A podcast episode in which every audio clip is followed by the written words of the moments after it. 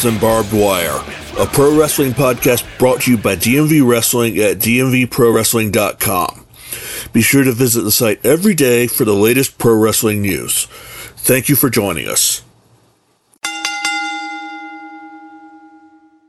My guest today is Logan Laroux. Native of Northern Virginia and has been a professional wrestler since 2007. He is a former VCW heavyweight champion and one half of NRG, the current VCW tag team champions. He's wrestled in several companies where he held other titles. Laroux announced recently that he's retiring this year.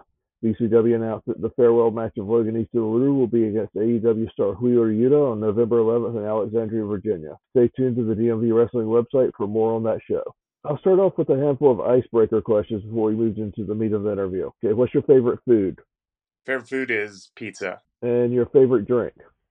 Favorite drink is probably the Silver Ice Rockstar. I drink one every morning. That's the second person we've had who, who gave an energy drink answer. Dustin Tara told us C4. Oh, yeah? Okay.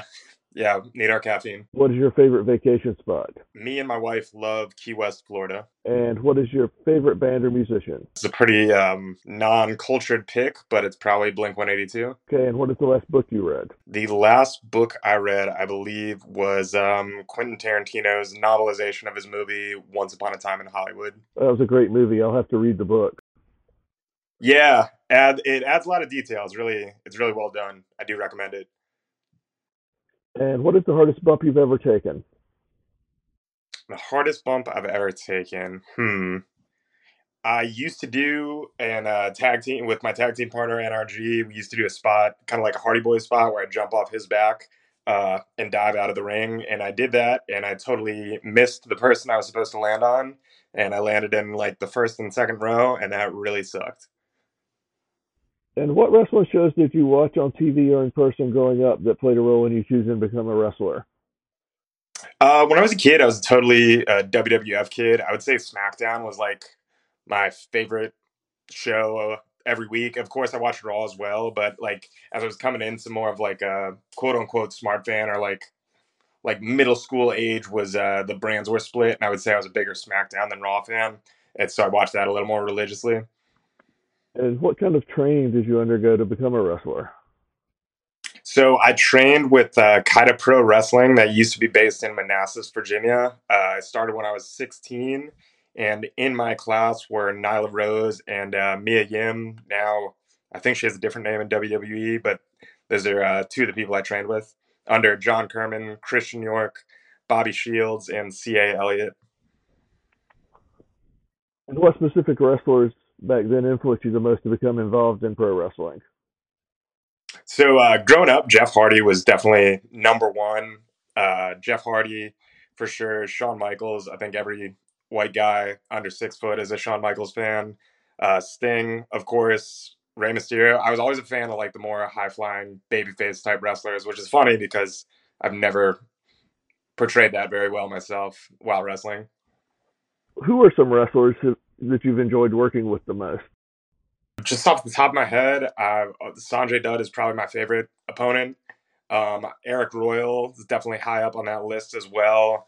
Uh, recently, both Cheeseburger and um, Rhett Titus, I love getting in the ring with them. Bobby Shields always, and uh, a tag team called Devastation Corporation that was based in Chikara.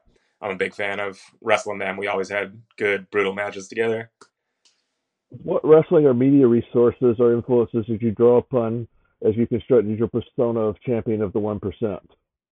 I'm a real movie nerd. I watch everything. And I would say, like, as champion of the 1%, I feel like every rich guy gimmick nowadays kind of has a little bit of Patrick Bateman, American Psycho. Uh, as I was coming into my own, getting more bookings was around the time Wolf of Wall Street came out, so that definitely get into it. Um, Gordon Gekko from Wall Street just I mean real life people too. I don't want to get political or anything, but there's definitely some real life politician and media or social figures that I kind of grab some influence, take things here and there from. That makes a lot of sense, and I know it's kind of more of a harder edge to it from the names you described than the original Four Horsemen Ric Flair gimmick. Yeah, I mean, you know, I think um, I think a good thing about a wrestling gimmick is the ability for it to be malleable. Like it can work in front of uh, a fair show with lots of kids, or it can work in like a brewery, more bar setting that's mostly like drunk, more like heavy metal type fans, as opposed to just like somebody that wants to see the bad guy fall down a lot, make a jerk of himself. And talk to me about what you see as the major differences between singles wrestling and tag team wrestling, and how your career has been impacted by both. Um, there's definitely there's a an art to both of them. I, personally, I do prefer a singles match just because like I can be a bit of a control freak, and yeah, a good part of the tag team match you can be on the outside, not in the ring, and lack control, and sometimes that can be frustrating.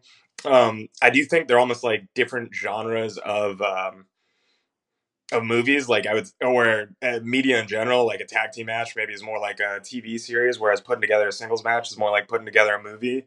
Uh, there's more um, moving parts in a tag team match and i think for the most part uh, people might think that all wrestling tells a similar story. I do think tag team wrestling good tag team wrestling isn't as uh, a to b to c as it often is on indie shows because a lot of times it'll just be two guys kind of thrown together and they're not really like a, a functional tag team. Like when I watch uh, in current wrestling, when I watch like FTR matches, I really feel like, man, they're so fucking creative. And I used to love like Brainbusters and Rockers matches.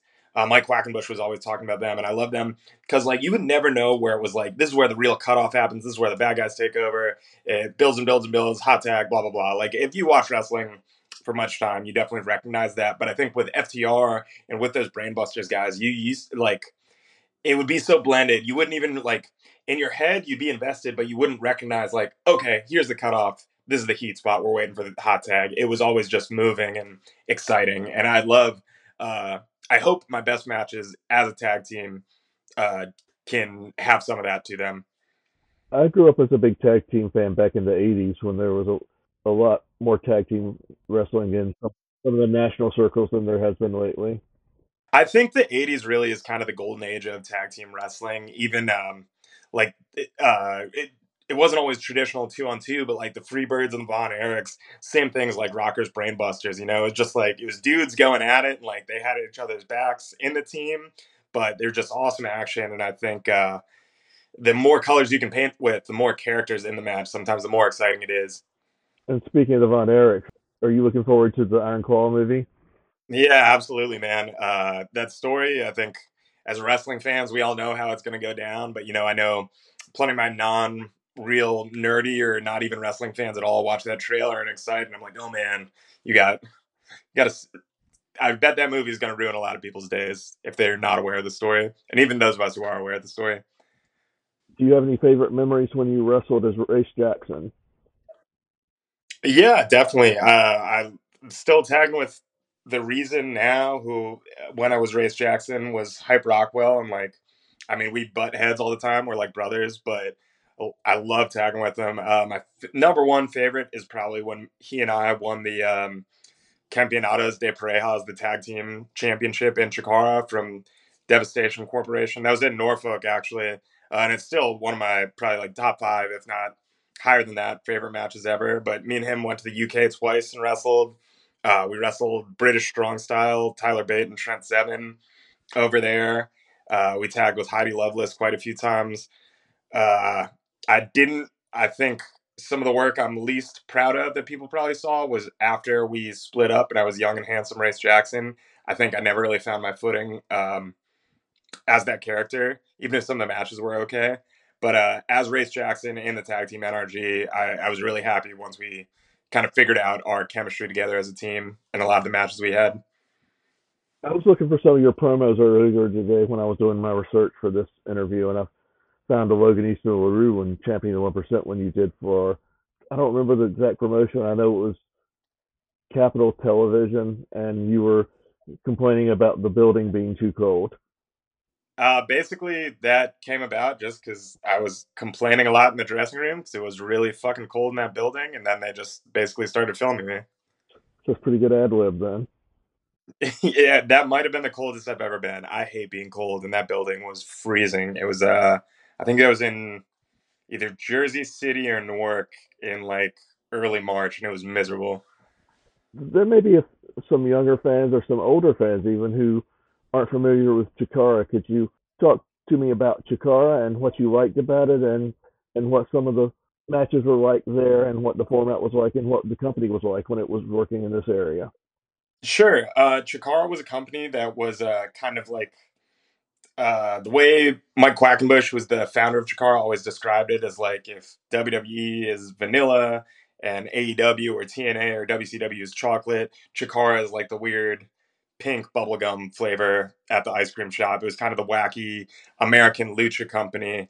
And um, a lot of the matches would be multi man matches. Of course, there's still singles matches, but there would be way more like they did a King of Trios tournament every year. So three on three matches. There would be lots of scrambles kind of before that became the in thing on independent wrestling.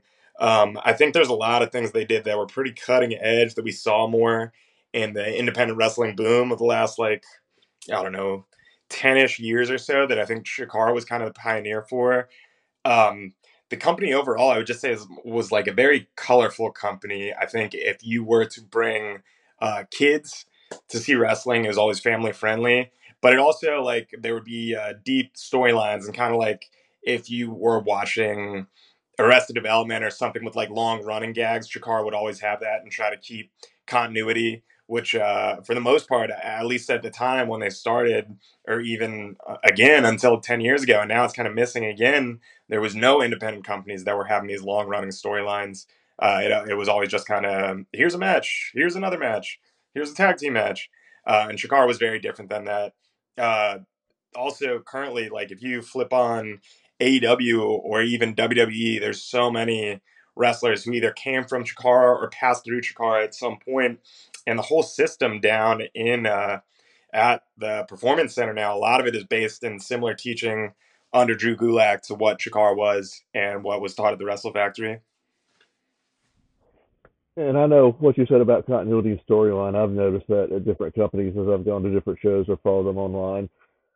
Just a lot of one-off matches and and sometimes they'll get a storyline right and it'll be subtle and they'll do something that makes sense as you see it moving forward month to month. For example, somebody I know who you've wrestled with in VCW, but up in another company, when they did Miles Hawkins turning from being a member of the trade in MCW to being a babyface, they totally did subtle digs with him having a falling out over several months, and it slowly happened and got to the point that you knew it was going to happen soon, but you didn't know when. So I just think that's a good thing to do. But then there's I've also seen things at other companies where the babyface comes in a fan favorite, picking up the kids in the audience, giving them his bandana or whatever.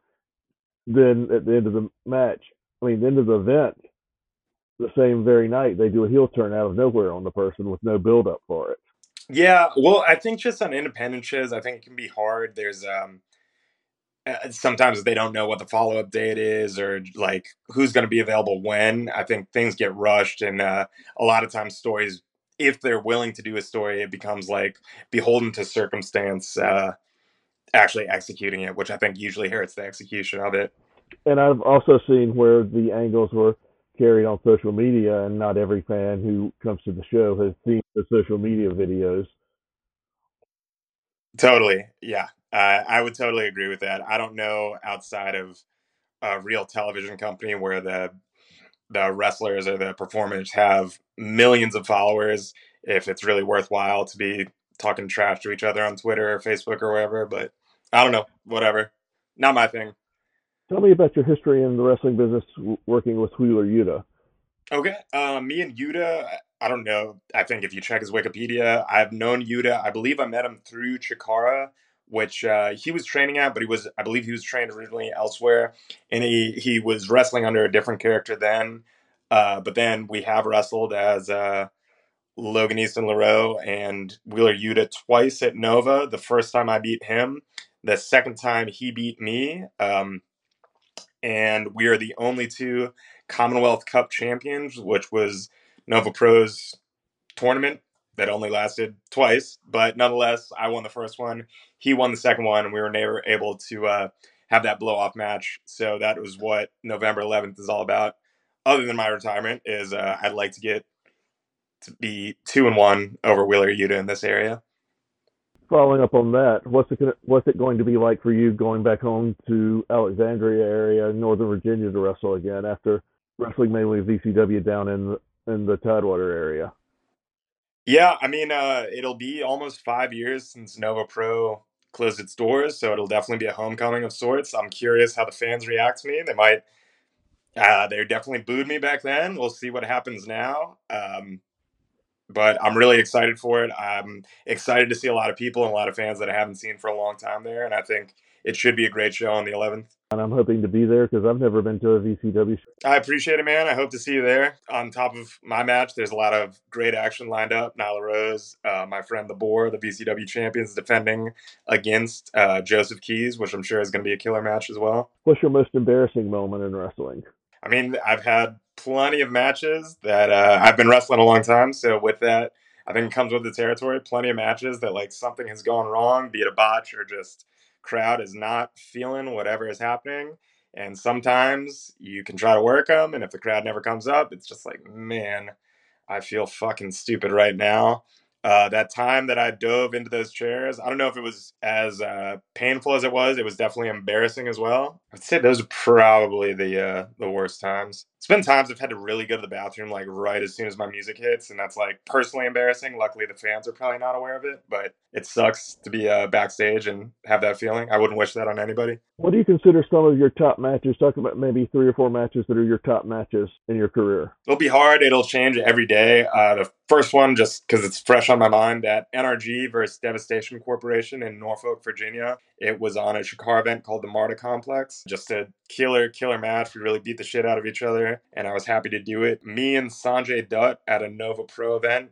I think it was last exit to Springfield. We had like street fight type match or relaxed rules kind of match. Me and Eric Royal at one of the Nova projects wrestled for like 30 minutes, and by the end of it, they're truly I, I don't toot my own horn too often, but there was not a fan in a seat by the end of it. There, everybody was up, just fired up, ready to watch it.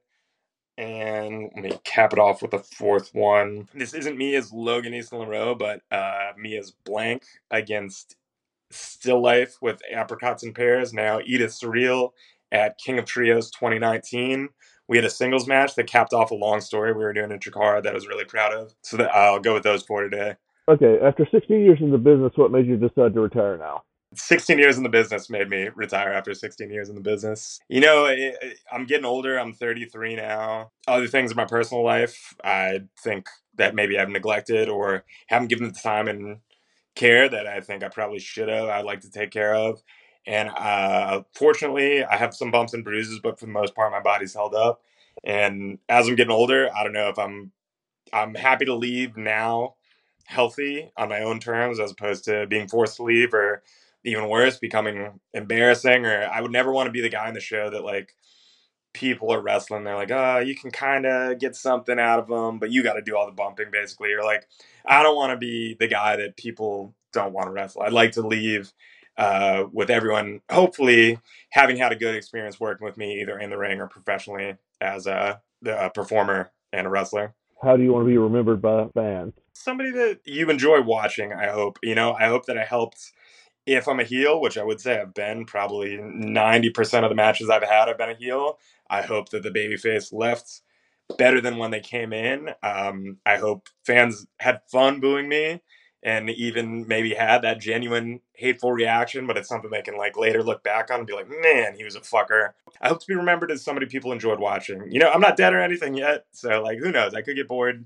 six months into next year and suddenly have a comeback run. But I just hope that uh, anyone who ever saw me wrestle felt like they got their money's worth out of it. And uh, for the wrestlers, I hope uh, I'm remembered as somebody everyone had fun wrestling, and hopefully either I helped them get a little bit more over, or maybe I helped them try something they hadn't tried before, something like that. I just I hope I've left a good impression on both the fans and the wrestlers.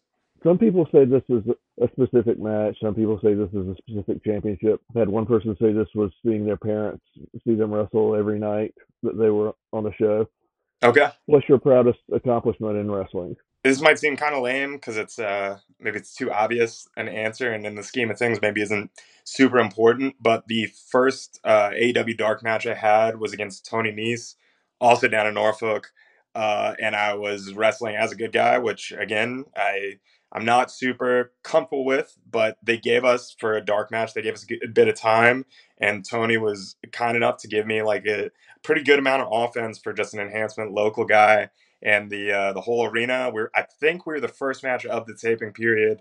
The whole arena was chanting Logan uh, during portions of it. So for me, that is personal accomplishment, and you know, is some vindication that like, hey, maybe these at the time only 14 years, still too long, uh, hasn't been all for nothing. And you've been in the business for 16 years. You've seen independent wrestling change a lot during that time, and most recently, COVID really caused a lot of challenges for the independent scene and even for the national scene. So, what do you see as being the state of independent wrestling and the state of wrestling overall right now, moving forward, and where you think things are going to go in the future? A loaded question. The state of independent wrestling now, I think it's in a much better place than when I started. When I started, I think there was basically every independent was, to be honest, kind of the shits.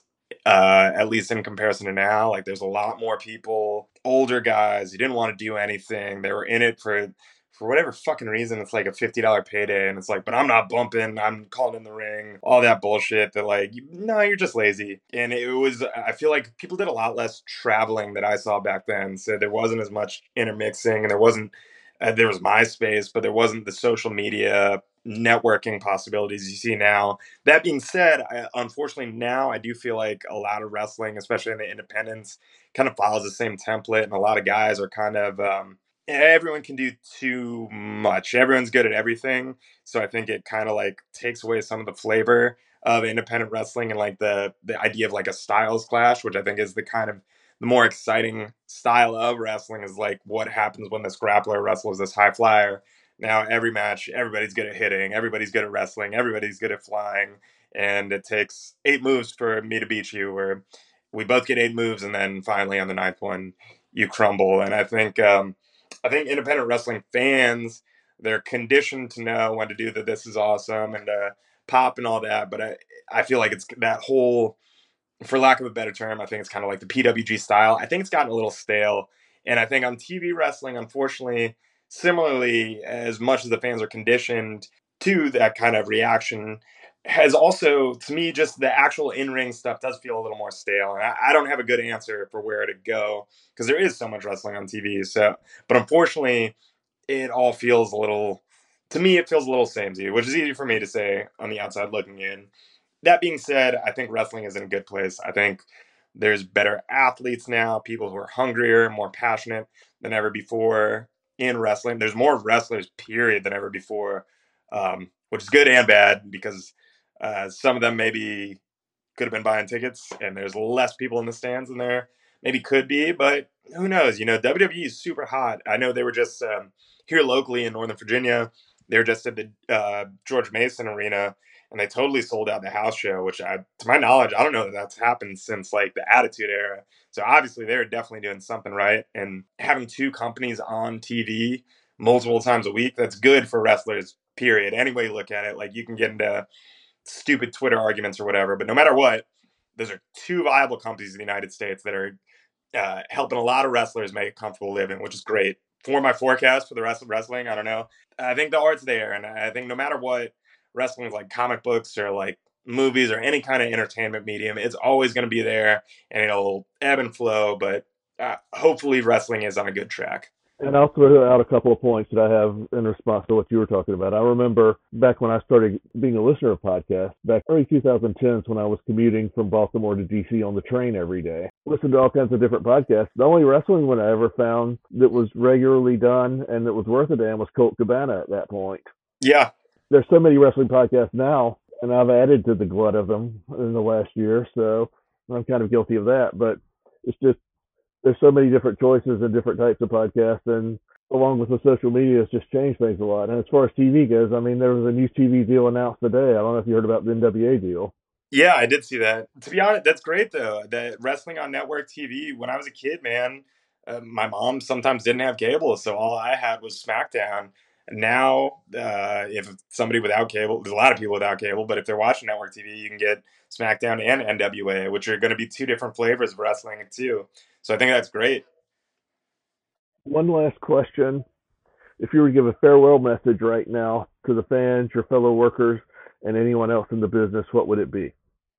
I would just say thank you. Um, like I said, I started when I was 16. I've loved wrestling since I was five, and uh, I've been able to do a lot of cool shit. And I would not have been able to do any of that if it wasn't for promoters taking a chance on me, my trainers doing the best they could with me, uh, wrestlers helping me out, and of course, fans being there to support me.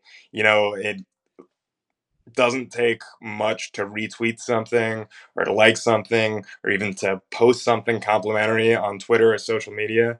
But uh, I don't think people realize the power it has and how much it really means. It truly means a lot to me when I did see, like, when I posted the official match graphic with Yuta, how many people had nice things to say, and it really, it truly, it meant a lot to me. So I really appreciate it. So my my parting message is thank you for everything.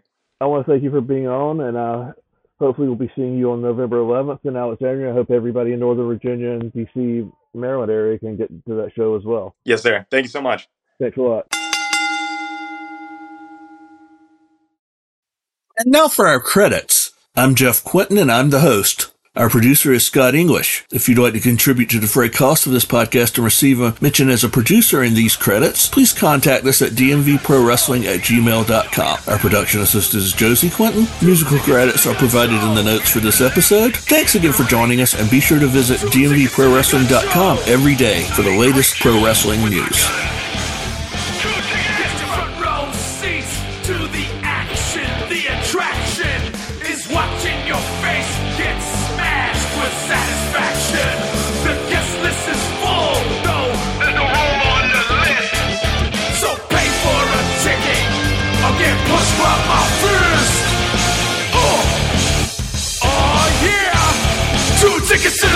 Show. Yeah, yeah.